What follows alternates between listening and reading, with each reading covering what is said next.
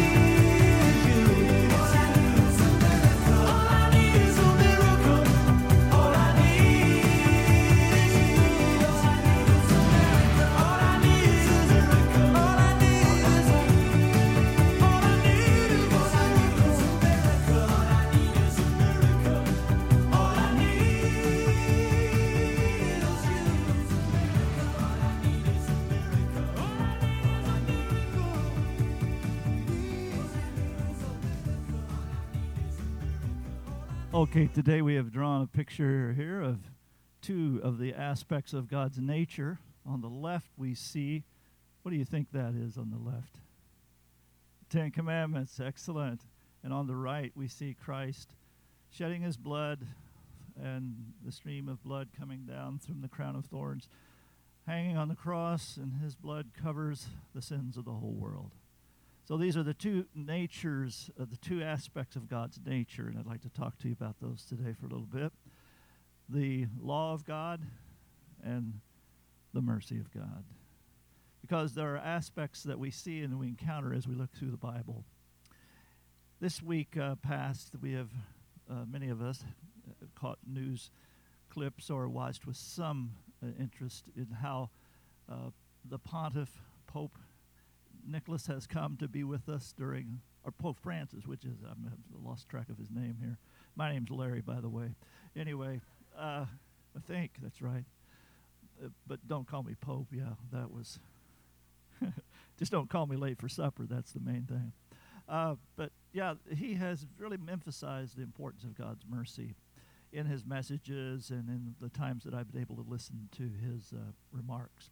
And he has stirred some controversy as well because of his crossing lines of what is considered sometimes political lines to express his concern and interest in various topics and subjects that are usually discussed among the politicians and among government people. I I, th- I find that that is uh, a, a rather brave thing to do, but also probably something that he needs to do to be true to his calling to be the to be the voice of Christ in the world. Uh, I would have to say that uh, his political views are probably affected by his growing up in Argentina, not a uh, not a representative republic, not certainly not a democracy in the sense that we understand it here. So he has his frame of reference as well as a human being, but he does present him, himself and his concerns, I think, as authentically as possible, and you do have to respect that.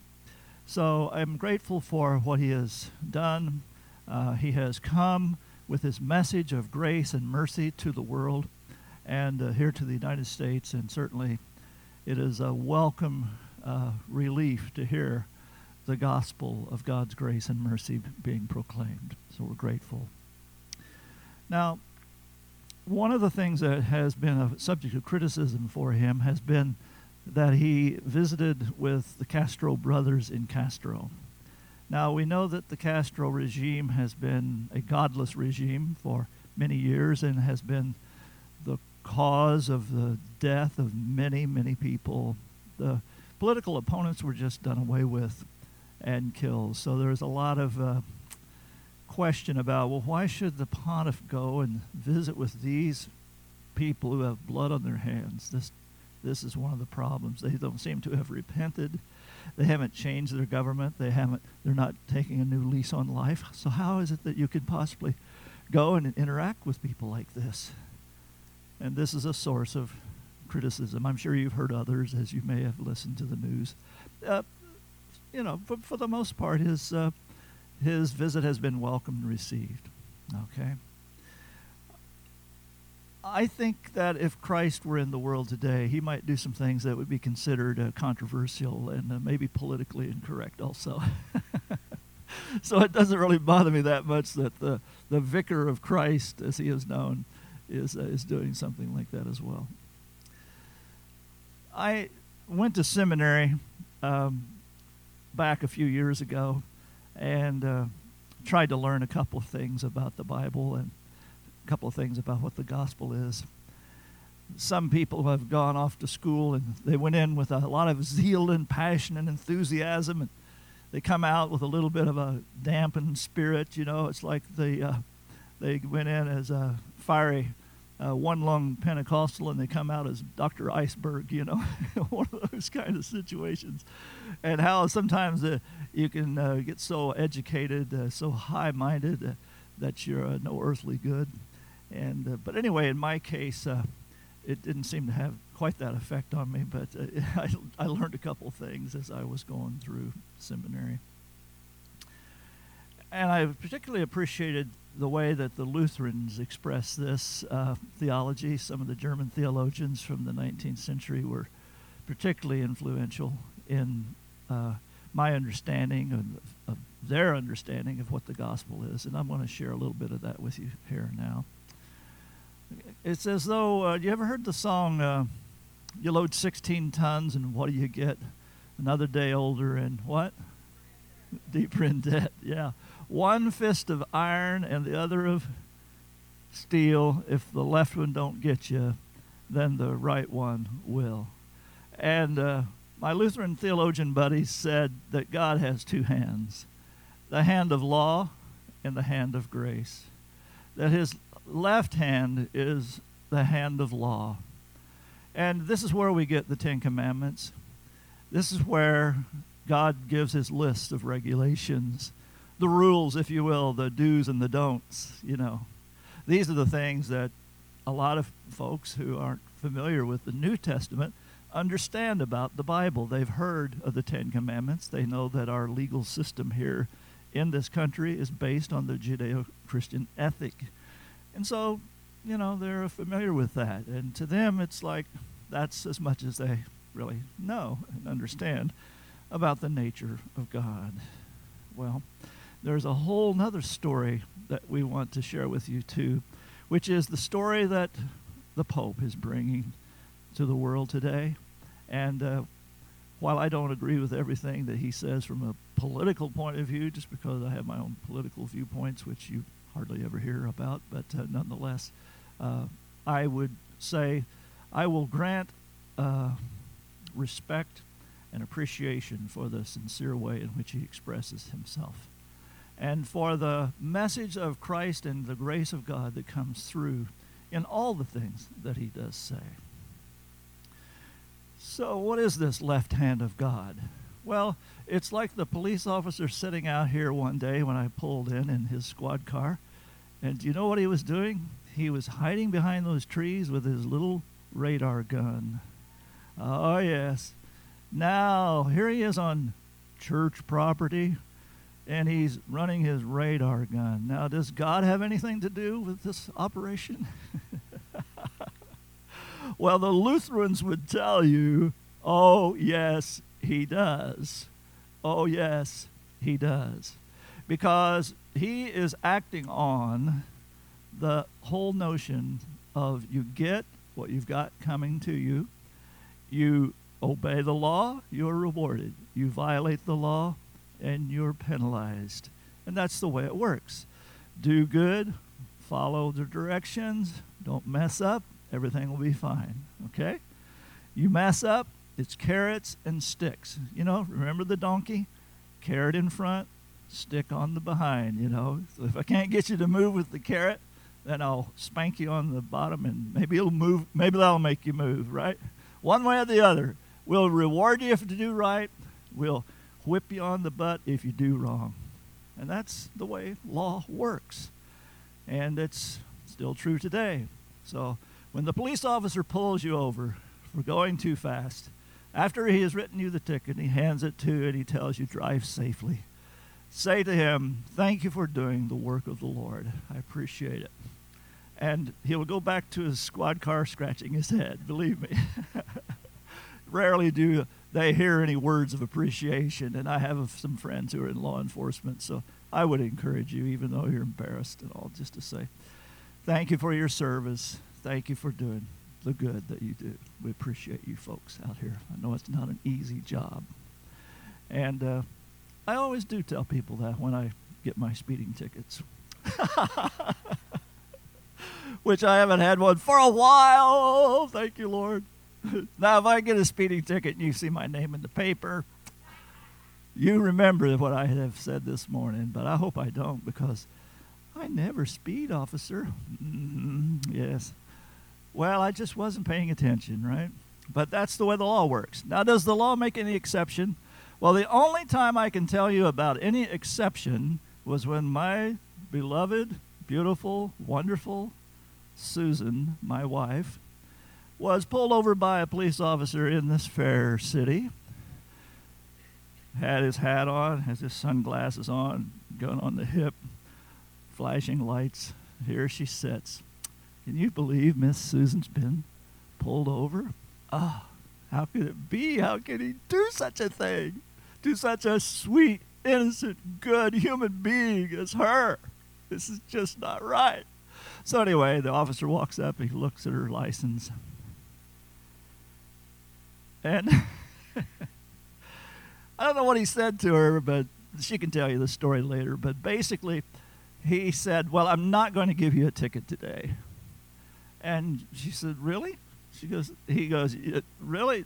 I don't think it would be right to give my Sunday school teacher a ticket.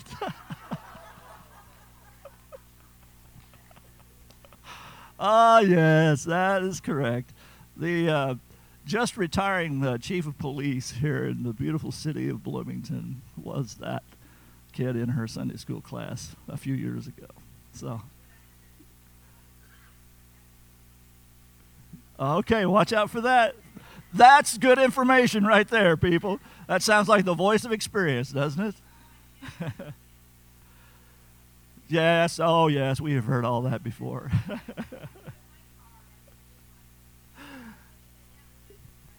Oh, don't ever do that. No, just say thank you, officer. Thank you. Thank you so much. Well, yes, enjoy your rest of your day, just like you always would. well, there you go. But you know, when we get those speeding tickets, you know, we argue about it, but you know, we we're almost always guilty, right? You know, we just think, oh man, what about that other guy? He was going too fast, also. So it's just uh, the way it works. So, does God have anything to do with uh, the laws that we have in our books here in the in the country? Yes, He does. Uh, the the whole thing is based on the notion of if you do it right, you'll be rewarded. If you do it wrong, you'll be penalized. That's just the way it works. Okay. Where did that come from? That came from the Ten Commandments. Okay. And that's the basis for our judicial system in this country. Thanks be to God for that.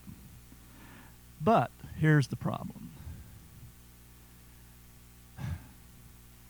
If the only thing we have going for us is our good behavior and our conformity to the law and always doing the law well, we have a problem because everybody,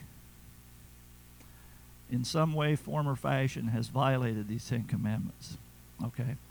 And so now, then, what all is left, what is left is we're all guilty, okay? In other words, all subject to penalty, subject to reprimand and punishment of some kind. Now, if you look at uh, the Old Testament, you'll see shadows and glimpses of part of the nature of God that is merciful. But it isn't that frequent. As a matter of fact, to be perfectly honest with you, there are some things in the Old Testament where God says to people to do things in His name, and He instructs them to be completely without mercy. Show no mercy. Show no mercy. Uh, it reminds me, to be perfectly honest with you, of Adolf Hitler when he said to his troops, Never show any mercy to anyone. Never show any mercy to anyone.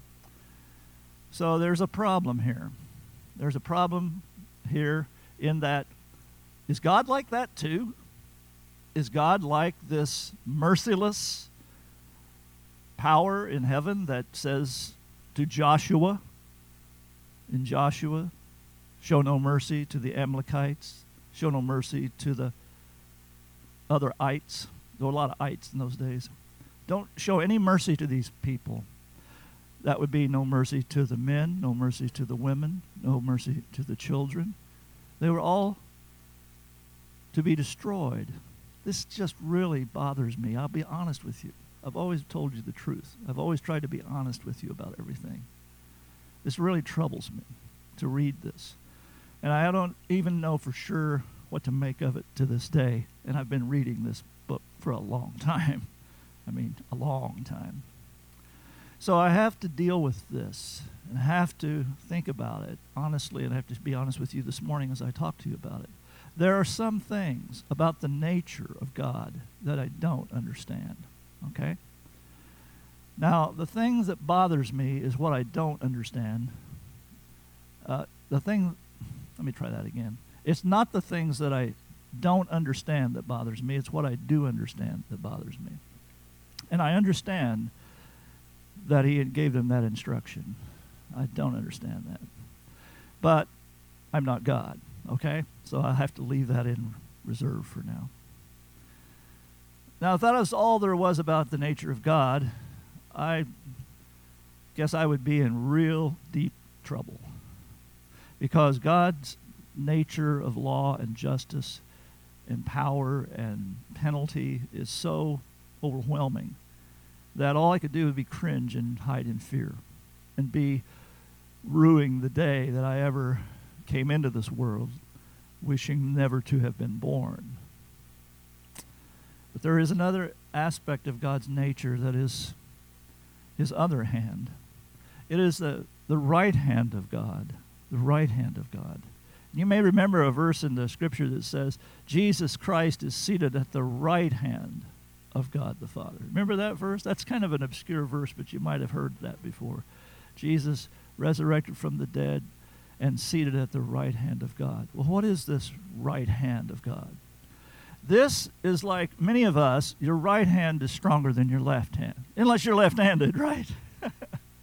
and in my case, I am both right handed and left handed. I'm so confused. That's why I am confusing to you, I'm sure, but uh, I confuse myself at times. But I eat right handed. I drive nails right handed, Steve. If you ever have me help you out down there, you'll watch my right hand driving nails. And I bat right handed, but I write left handed and I draw left handed.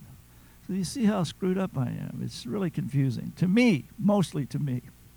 But the right hand, I would say, even in my case, is stronger than my left hand. If I had to really grab something and hold tight to it and I only had one hand, I would use my right hand. God's grace, God's right hand, is stronger than his left hand. Stronger than his left hand. In other words, we've what we have coming to us, we have coming to us. Yes, but he has something else to say about that, and it is I'm going to forgive you.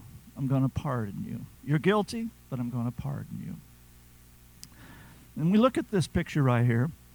We see Jesus hanging on the cross. His blood is being shed. And I've depicted it as though it's falling on the world. And here he is, suffering, dying. The law of God is still there. But look at this. What does this have to do with justice? What does this have to do with law? Nothing. It's completely unjust. It's the opposite of just. It is mercy.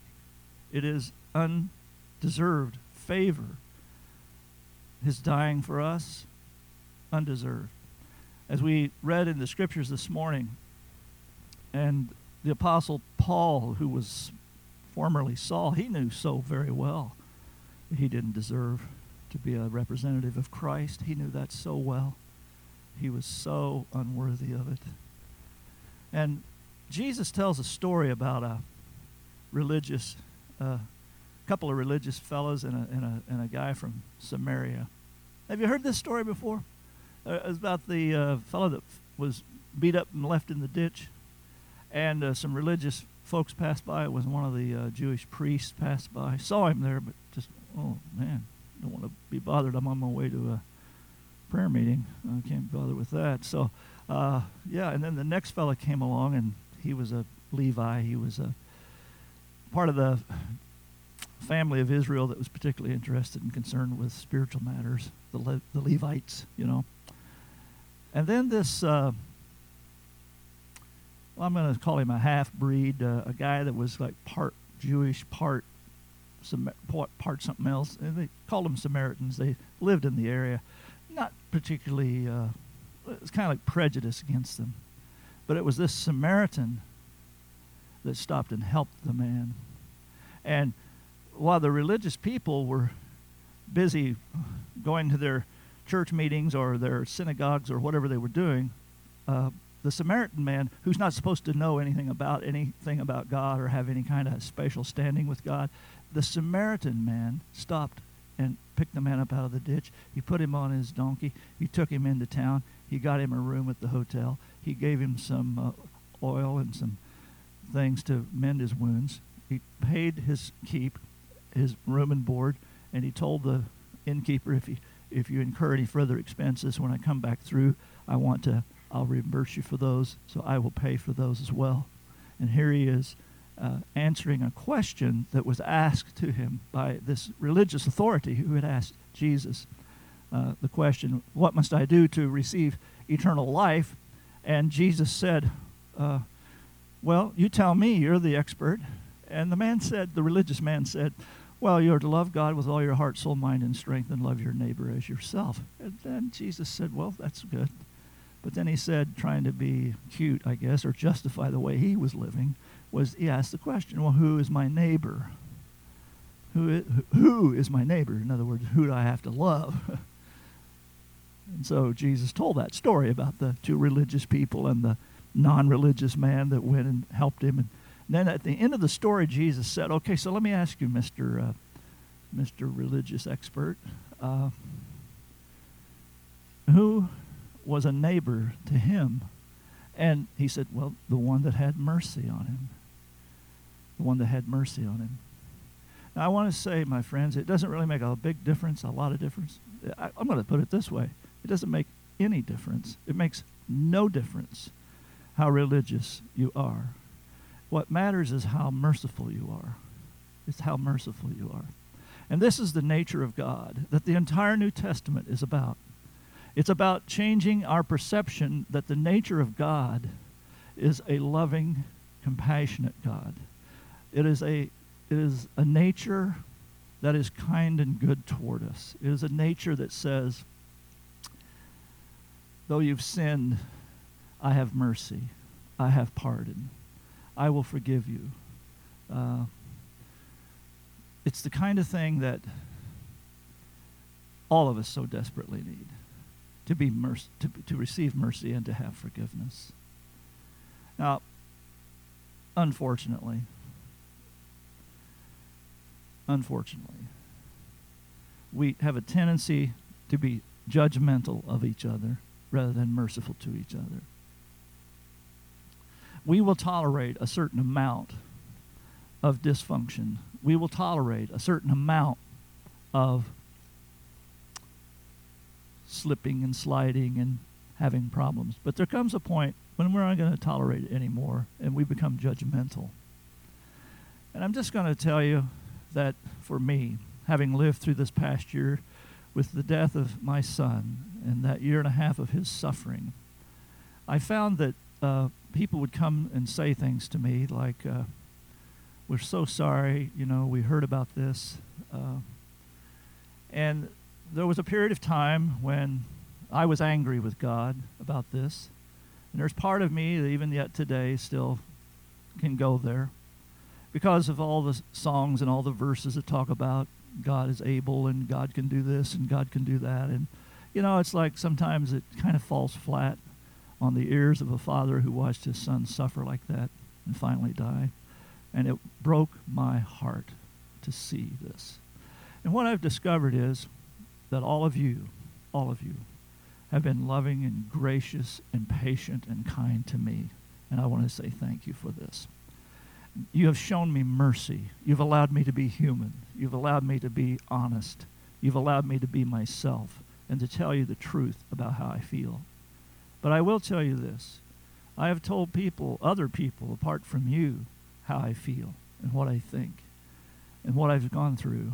And I have received condemnation from them because in their mind I'm not worthy or ready to proclaim God's love and mercy to other people. Because you can't be angry with God. You can't be angry with God. You can't be so discouraged and so defeated and then stand in front of people and bring a message. Well, as I remember, it's the broken-hearted people that Christ came for. And as a minister of the gospel, if I stood before you today proclaiming to you that I have everything in my life straightened out, I've, I have no problems, I have no doubts, I have no fears, I have no struggles, I have nothing that I'm ashamed of, I would tell you a lie by telling you that. What I'm going to tell you instead is this. There is a merciful God, there is a loving and gracious God who has extended his grace and his mercy to even me and has forgiven me for all of my resentments and rage and all of my profanities and all of my sins as I've struggled through this horrible experience. You know, he has seen this before. And I'm no better or different than anybody else. Any of you who, are, who have lost a child or who've suffered the loss of a, a spouse or even your parents know these terrible, horrific waves of sorrow and emotion that come over you when this happens. There's some things about it I don't really understand, but I will say this. I don't know what hold I don't know who I don't know about tomorrow, but I know who holds tomorrow, and I know he holds my hand. So why should I be discouraged? And why should I grieve beyond measure when I know that God is still with us all? God is with us. He didn't promise that we'd have eternal life in these bodies. We're all going to be gone a hundred years from today. None of us will be here. We'll all have gone on. So we can't be angry with God because our life ends or because the life of one of our loved ones ends. It's natural. It's natural. It's the way it is. So, in a sense, I've had to get over it and realize look, when your mother died, Larry Collins, you were angry with me? Yes. Oh, yes, you were very angry. For three years, you were very angry, weren't you? Yes, I was. But what about her, Larry? When her mother died, did she carry that anger with her? Well, I don't remember it.